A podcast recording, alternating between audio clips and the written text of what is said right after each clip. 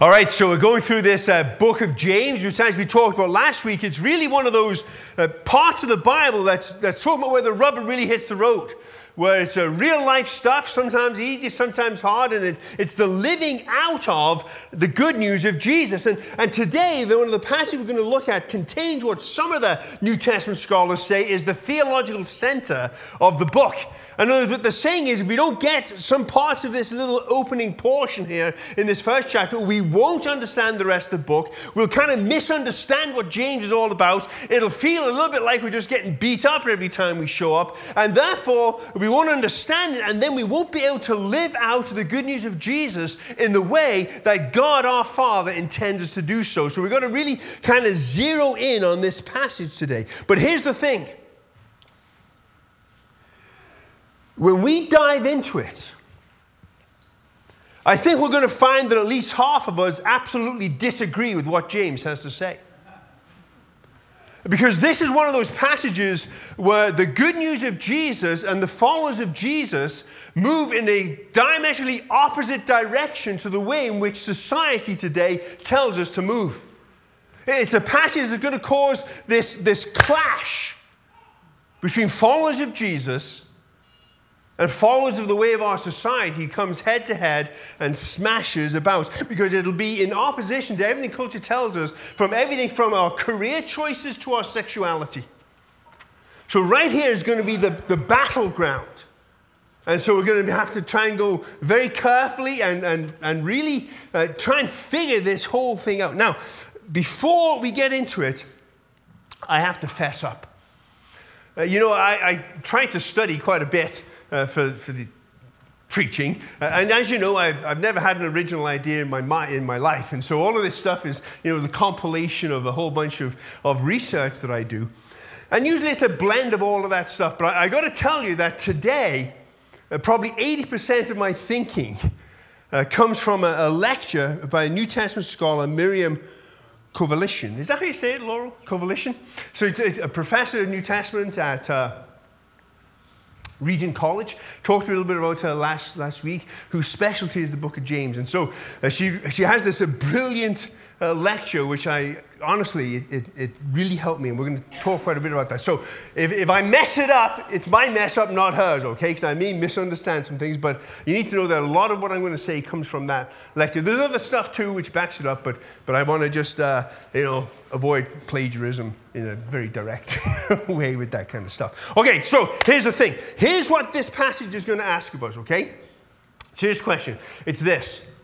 Am I a child of God or a child of desire? Am I a child of God or am I a child of desire? Now, in some sense, obviously, we're all the product of a child of desire, I hope, because mum and dad and all that kind of stuff. But that's not really what we're driving at. What we're talking about is the way in which we act and the way in which we live. That shows what our parent is. That shows what guides our life. That shows what we have within us that we live out. So here's the question we're dealing with. It's, am I a child of God or am I going to be a child of my desires? Okay, that's the question. So let's crack it open and we'll read the first part of it. James chapter 1, starting with verse 12 through verse 15, first little bit. Blessed is the one who perseveres under trial, right? We talked a lot about this last week, okay? So he's carrying on here. Blessed is the one who perseveres under trial, because having stood the test, that person will receive the crown of life that the Lord has promised to those who love him. When tempted, no one should say, God is tempting me. For God cannot be tempted by evil, nor does he tempt anyone. But each person is tempted. When we mess up, what's this temptation? This person is tempted when they are dragged away by their own evil desires and enticed. Then, after desire has conceived, it gives birth to sin. And when it is full grown, it gives birth to death. This whole first little passage here is dealing then with trials and temptations. Now, verse 12, if you look at verse 12, it's what we call a hinge verse. It's a verse that ties together what we looked at last week, this whole trial thing, and where James is going under the inspiration of the Spirit for the future. It makes a hinge, and it all has to do with trials and temptation. Now, here's the thing. The word for trial and the word for temptation is the same Greek word, okay? But what he's kind of been driving at here is now he's going to talk about not just the trials, which maybe we jump into. We saw last week that trials can be a good thing, right? But this is now the other side, because what comes with every trial is a temptation. Verse 13 begins to turn the clock for us a little bit from the trials that, hey, we're all going to have these trials, these difficulties of life, of health, of circumstances, all that stuff, diving in, help people, all that stuff. But now we're going to talk about, okay, but sometimes those difficulties comes with a temptation to respond in a way that does not bring glory to God. Okay? So what's the difference? Well, the difference is intent. The difference is intent. Because we know in Scripture that God does test his people. He brings tests to us. He tested Abraham and Isaac. Remember, that's the big famous story. Can't have a kid, get an old age, have Isaac. Okay, go up and sacrifice Isaac. I'm going to go and trust that God is going to provide elsewhere. That was a test to mature Abraham. And some of those tests we saw last week, God matures us. His intention of putting us through this difficult time is to make us more Christ-like, to burn off the junk of our lives and to begin to make us being forged into the image of Christ, carrying the suffering of the world. We saw that whole thing. So the intent of God testing us is to make us mature. And even when God doesn't bring it into us, maybe we dive in, or maybe it's circumstances of life that just happen because we live in a broken world. God's going to use that time to mature us. Remember that whole thing in Romans that we looked at last time. Temptation is different. Temptation has a crafty, malicious intent. Temptation is the enticement to sin. Now, be careful. Temptation itself is not sin, right? Because even Jesus was tempted, right? That's that whole thing, right? And so it's not that we have this idea that we want to do something that doesn't bring God glory, but it's the idea that it's going to lead us towards that. And if we follow through with that, then it becomes sin. So we go through trials, and sometimes we succumb to temptation. And we end up in sin. But when we face this temptation, carried within every temptation is a very, very deadly, dangerous, sort of secondary, under the radar temptation that comes up. And it is the temptation to blame. When I mess up, when you mess up, I mess up for sure. But maybe this is true of you as well. I think it is. There's this temptation to come up with excuses.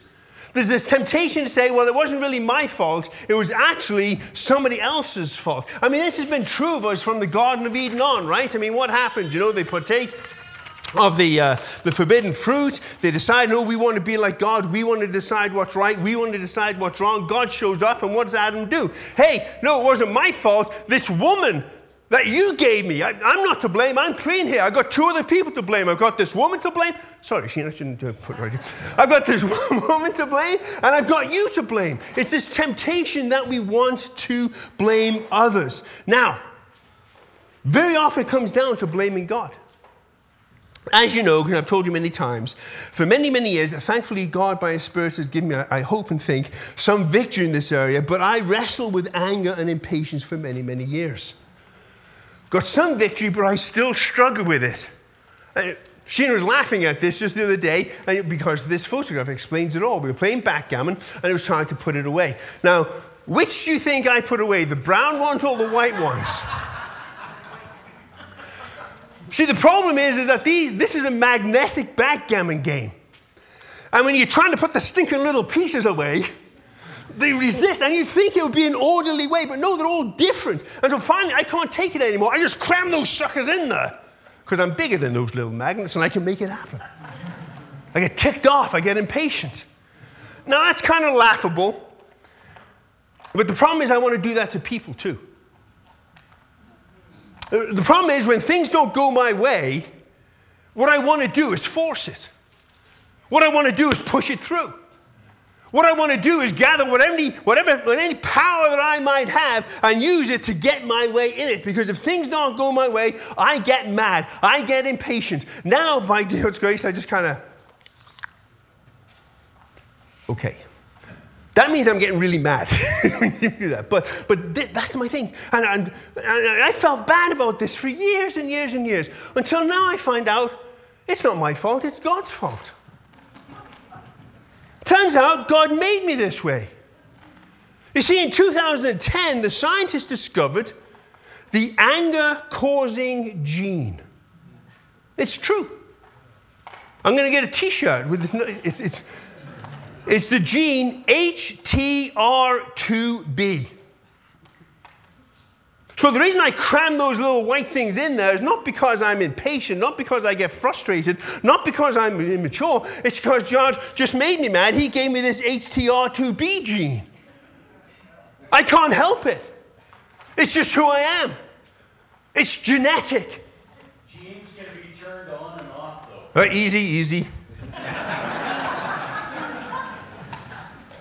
And so, it's a, you know, what can I, it affects how I handle serotonin. So if I get mad and I lash out and I strike out and I get angry and I do all of these things, this gene which controls impulsive and violent behavior in human beings, that's the problem, not me. It's God who did this to me, and you can't blame me. James says, no, Jones, no. You can't blame God. Even if there's a genetic component to it, let alone the modeling of my mum and dad and my grandparents and on back through who, as far as I've ever known. You can't blame God for reacting in a way that does not conform to his character. Because God does not entice us to sin. And God does not wish failure upon me. His desire is to bring about maturity in my life. His desire is to help and equip me to overcome this genetic disposition, this temptation to act in a way that Jesus doesn't act, to live in a way that's disobedient to the way that God's true word tells us we need to live. What James goes on to say is that, listen, let me explain to you, Alan, this is not you, God, to blame because of your genetic. This is because of the life cycle of desire in your life. The desire for things to go your way, in your time, with your end result. And so let's begin and take a look at this life cycle of desire. Because this is where we need to do battle with society. This is where the fight really is. So we need to slow down here and think carefully, because it's at this point that we are in conflict with society. Some of your translations will have the translation lust there, okay? And desire is a bit of a better word because it involves sexual temptation and sexual identity and all of these different, it involves that, but it's much bigger than that, okay? So desire is a much bigger thing. Now here's the thing. Desires are not neutral. They are not neutral. The language that James uses to talk about desiring is the language of fishing and hunting. It's the idea that our desires are kind of stalking us. They want to lure us into a place that's wrong, into a place that's distant from God. They want to stalk us and hunt us. Our desires want to take control of us, and they want to enslave us, and they want to form our identity. Desires want us to define ourselves and identify ourselves as our desire. Desire wants me to define myself as a man of anger, a man of force, a man who makes things happen, a man who's going to push through. You see, this is its desire, and it wants to identify me. And your desires in your life will want to identify you. They want to take control of you. They want to say that this is who you are and this is how you can't help yourself to be. And so you have to follow this desire which you're going. This is the opposite. The opposite to what the scriptures say about our desires. And Christians through the ages have warned us about this. There's a quote on your page there by C.S. Lewis, from a couple of generations ago, Great Christian Thinking. This is what he has to say. From the statement about the psychological fact, I have an impulse to do so-and-so. Okay, I've got this desire and I'm tempted to do this. It's within me. It's genetic. I've got this HTR2B, whatever the thing is. From the statement about the psychological fact, I have an impulse to do so-and-so, we cannot, by any ingenuity, derive the practical principle, I ought to obey this impulse. This time, my old Bible college professor, Ron Fraser, used to say, the problem in society today is we think that we have to satisfy our every desire. We think that if it's within us, it must be good, therefore I'm going to do it. But now we come to Miriam. This is a long quote. Please stick with it. I know it's going to be tough to stick with it, but I want you to put it in there so you can take it home and think about it some more. Because this is kind of what I understand the central issue here. Okay, this comes from a lecture she gives, Zondervan, in academic. So the grammar here is not going to be formal because it's a speaking, right? Which I tried to do word for word. So don't worry about the grammar of it, the idea. Okay, here we go. Miriam says, in an age where our desires, how I'm inclined to be, are set up as the guiding principles by which people are encouraged to live their lives. Right? That's our society. Hey, if it's in your heart, then you need to pursue it. You need to follow it. I don't think James's point in verses 13 through 15 can be stated strongly enough. Our desires are not neutral and ought never be the basis upon which we make our decisions. Just because our desires incline us in any given way, it does not give us the rationale by which we should act. What we desire does not tell us who we are. Doesn't define our identity. Instead, our desires are actively seeking to lure us, to tempt us, to sway us in their direction because they want to captivate us. If we allow them to, they will take over our lives and become our identity. And so we need to resist them. We need to constantly reassert our new identities as children of God, not children of desire. We have been reborn, and our identity is to begin to live that new kingdom out as first fruits of God's kingdom. See? Our identity is not my desire, what I'm inclined towards. First fruits, that's our identity. Signaling the inbreaking of the full kingdom of God, even while we live in this present age. That's heavy stuff. Because it's saying that what James is saying is the opposite to what society tells us about how we form our identity and what things we should pursue.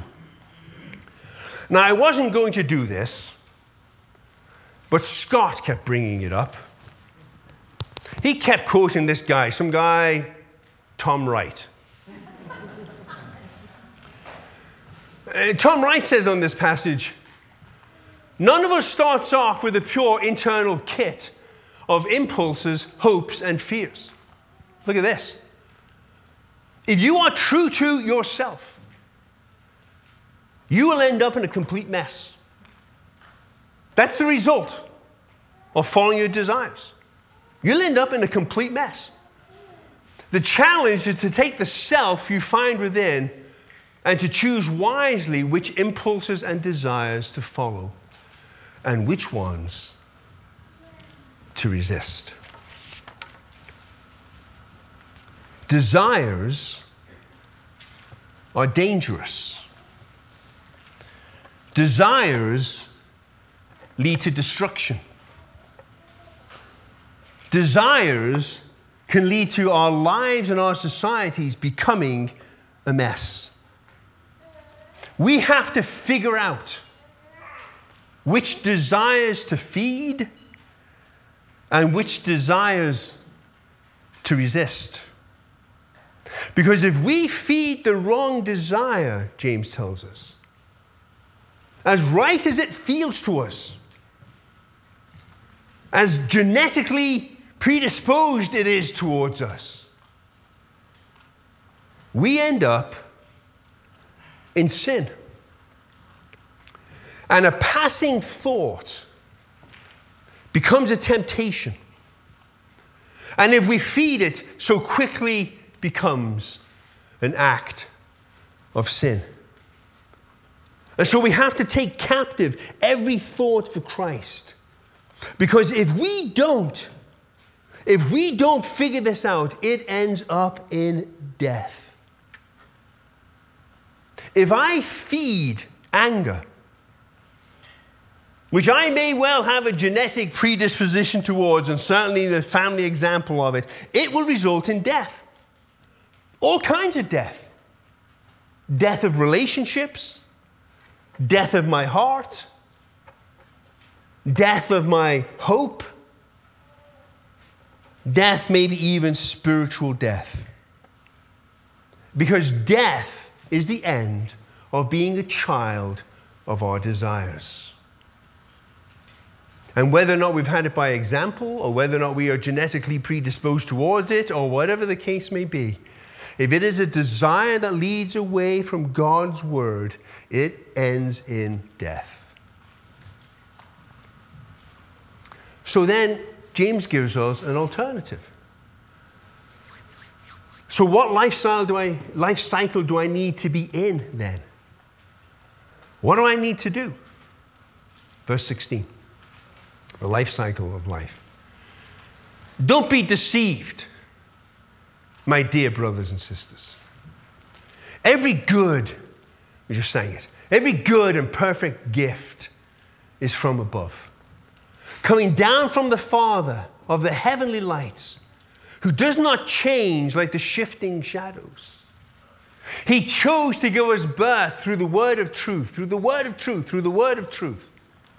that we might be a kind of first fruits of all he created.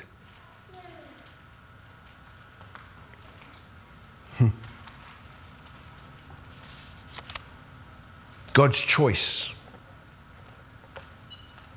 Begins in verse 16 there. It's another one of those hinge verses which ties together this cycle of death, which he tells us you need to pursue, because if you feel it, you should do it. And the cycle of life. And he starts off by saying, listen, people, don't be deceived. Don't be deceived about two things. Number one, don't be deceived about your desires. Don't be deceived about how much your heart pulls you in some certain direction. Don't be deceived by how many excuses I could come up with as to why I got angry and lost my temper and lost my cool and crammed in pieces of white plastic, which had more control than I had with myself.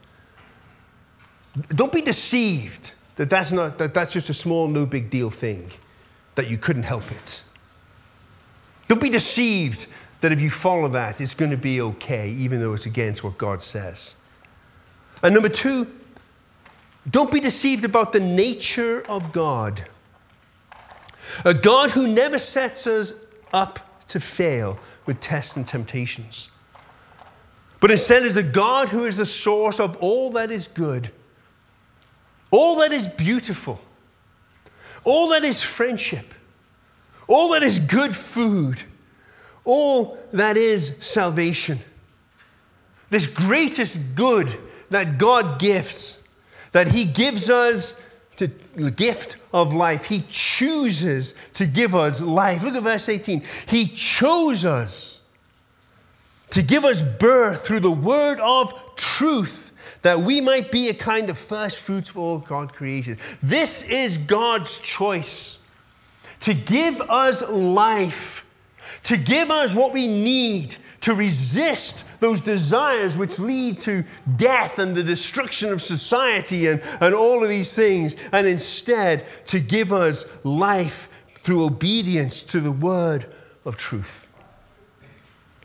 You see, obedience is going to play this large role in the book of James. And this is where we get messed up. This is why we think James is always taking us to the woodshed. This is why some people hate James. It just feels like we're getting beat up all the time. It's because we fail to understand that, no. What this is James saying, listen, you guys, this is the word of truth. This is the way of life. This is the cycle of life. If you'll obey this word of truth, if you live this way in spite of what the world tells you, in spite of maybe even what your heart tells you, in spite of what your inclinations may be, in spite of what your desires may be, if you will just come this way, it leads to life. It leads to the cycle of life. And we obey God's commands because they are the word of truth which leads to life.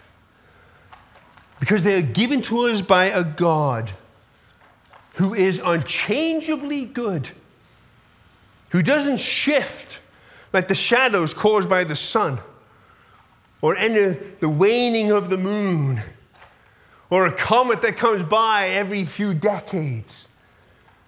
No, it's a God who always intends good for you, who always wants to give life for you.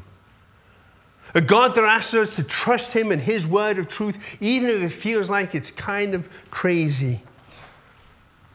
So what do we do if we don't understand the command? What happens if we think it through and we think, well, I don't see how this is death.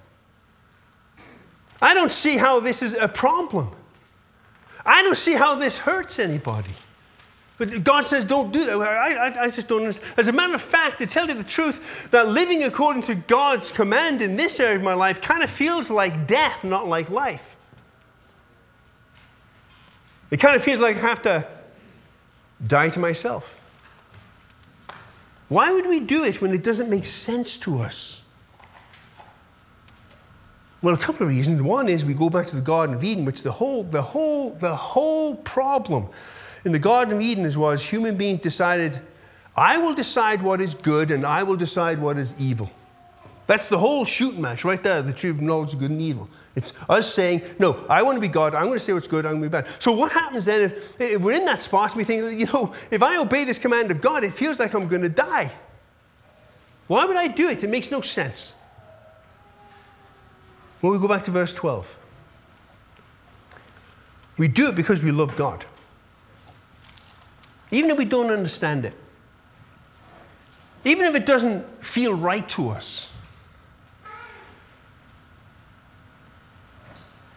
I do it because I love him, because I trust him, and so I obey him in spite of my desires, in spite of the modeling from my parents and maybe even HTR2B. I do it because I love God, and he is my good, good Father. My good, good Father who tells me who I am. My good, good Father who chose us and gives us life through the word of truth in spite of ourselves. And so I trust him and I love him. And that will result not in death, but in the crown of life. That will result in us becoming the first fruits of the kingdom of God. That is, that's God. This is who I am.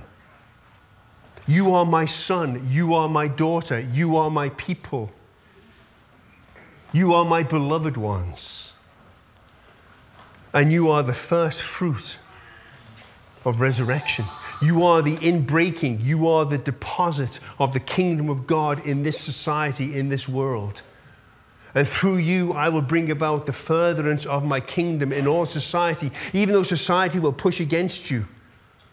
And even though it's going to cause this massive clash between you who follow me and what society said. You are my first fruit. You are the inbreaking of the kingdom, and you will show what life is, and you will be an invitation to other people to come to the Father, who is the good Father, who gives good gifts, who gives the true identity that leads to eternal life. And so as we start into this book of James, and we get into this whole deal where it just sounds like it's one, boom, boom, boom, do this, do this, do this, do this. Remember I told you, half the verses are commands. James wants to set it up, and he says, listen, I want you to ask yourself a question. Are you going to be a child of your desires? As right as they may feel. But are you going to be a child of your desires, which go against the word of truth, which ultimately will lead to death? Or are you going to be a child of God? This good Father who tells us who we are. His daughters, his sons, the first fruit of resurrection.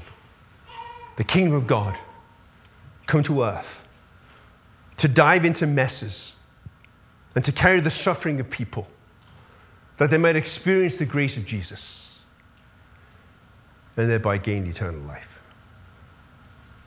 Whose child am I? Child of my desires, cramming in backgammon pieces, or a child of God who takes on the suffering of other people for the sake of the glory of Jesus, in spite of how I might feel, and maybe even how my genetics dictate I should be. Almighty God, this is tough stuff, because it feels so right to just do what comes naturally to me, in my particular desires, and I'm sure it's true for all of us. How can things be so wrong when they feel so right? And yet, your word is clear that our desires are not neutral. They lure us, they tempt us, they stalk us, they hunt us, they try to grab us and pull it in a way that's in opposition to the word of truth, form our identity as something other than children of God.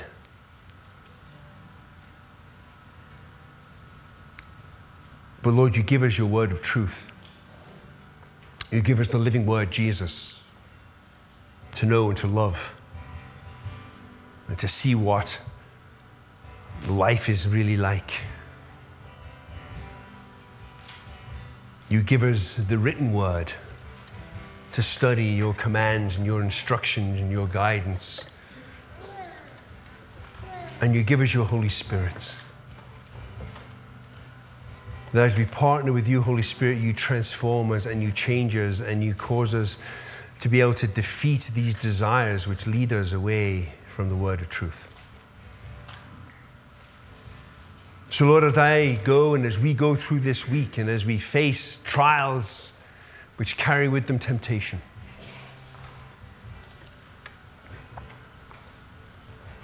help us remember that we do not need to be dictated to by society, by our desires, by our genetics. And instead,